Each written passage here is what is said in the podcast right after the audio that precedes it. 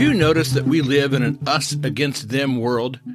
Should I care about them, or is it everyone for himself?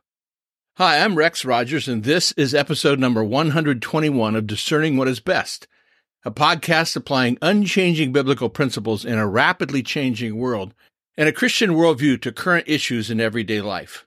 Who or which human beings should we care about? White people or black people? Or maybe some other race?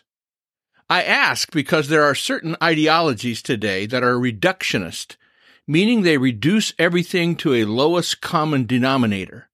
Race is one of those denominators. Many people, if we're to believe their social media posts or their actions in the street, reduce everything in life to racial or maybe ethnic parameters. This happened recently when a young boy dressed for a home game as an Indian and painted his face half black, half red, the colors of his team, the Kansas City Chiefs. A sports journalist immersed in racist categories accused the boy of insultingly coming to a game in blackface. So an innocent nine year old fan was summarily condemned for, quote, hating black people and Native American. The absurdity of this attack is noteworthy for its all too common frequency in contemporary culture. Another example of racial overkill is, in my view, what's called cultural appropriation.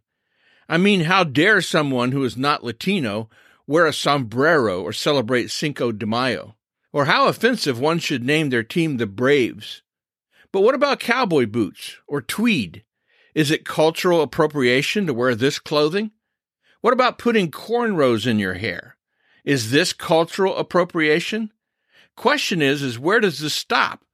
Are non Native Americans not allowed to ride horses? Are non Italians not allowed to eat pasta? Are non Scots prohibited from wearing tartan fashions? One of the beauties of the historic American melting pot is that all nationalities, ethnicities, cultures, and eventually all races could become part of the abundant opportunities and blessings of e pluribus unum. And that included fashion, entertainment, food, language, and more. Remember Emma Lazarus's immortal words on the Statue of Liberty? Give me your tired, your poor, your huddled masses yearning to breathe free, the wretched refuse of your teeming shore. Send these, the homeless, tempest tossed to me.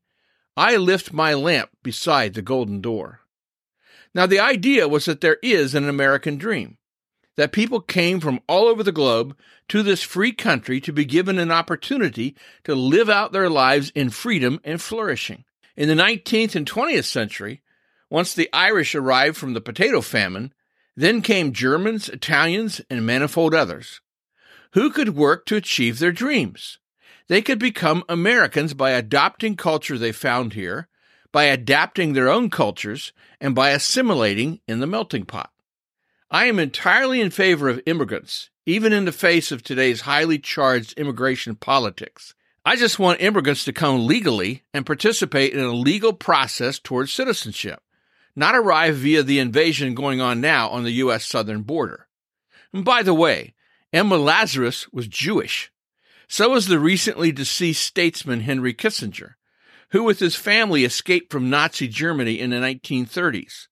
Later, young Kissinger became a naturalized American citizen, joined the U.S. Army, and eventually came home from Europe with a Bronze Star. Who or which human beings should we care about? If we assume a pro life position, does this mean we must leave behind care and concern for what's called women's health?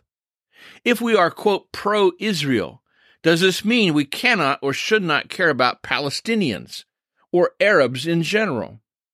If you care about Jews, does this mean that you must not care about Greeks, as others were called in the Bible, or about Arabs, about Gentiles the world over?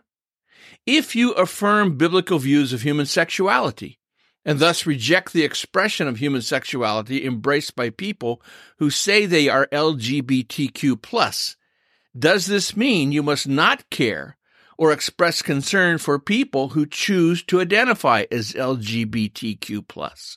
If you root for this team, does this mean, in the language of our times, that you must hate the other team? If we believe in the American dream, does this mean we have unavoidably and irrevocably become settler colonialists, cultural imperialist or adopted an oppressor mindset that always takes advantage of anyone who is considered marginalized. Polarized politics now not only affects but infects every sector of American society. Much of what's marketed as discussion these days has been captured by polarized politics. Same thing when it comes to answering the question, who or which human beings should we care about? If you begin with an a priori commitment to ideology, like for example cultural Marxism, the ism du jour of the left, you will inevitably reduce all things to oppressor versus oppressed, haves versus have nots, and you will support whatever gives you power.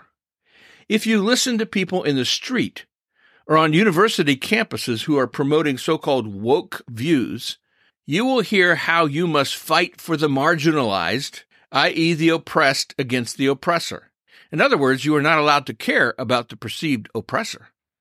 So, this means pro black or brown, anti white. It means pro LGBTQ, especially transgender, anti what's now called heteronormativity, pro Palestinian, anti Israel, pro the latest perceived downtrodden state, anti American. But the problem is the woke culture is inherently racist and bigoted. It believes if you are white or straight or male, you are automatically morally inferior to non white people or non straight or non male, depending. This is the main reason why so many non Arab progressive leftists are now anti Jewish. It's often not that they are originally anti Semitic, it's that they are anti white i.e., they think that Jews are white and thus privileged oppressors, and Palestinians or Arabs are brown, thus the oppressed. For the left, all the past narratives were absolute. White people are racist. Police are racist. America is homophobic and transphobic.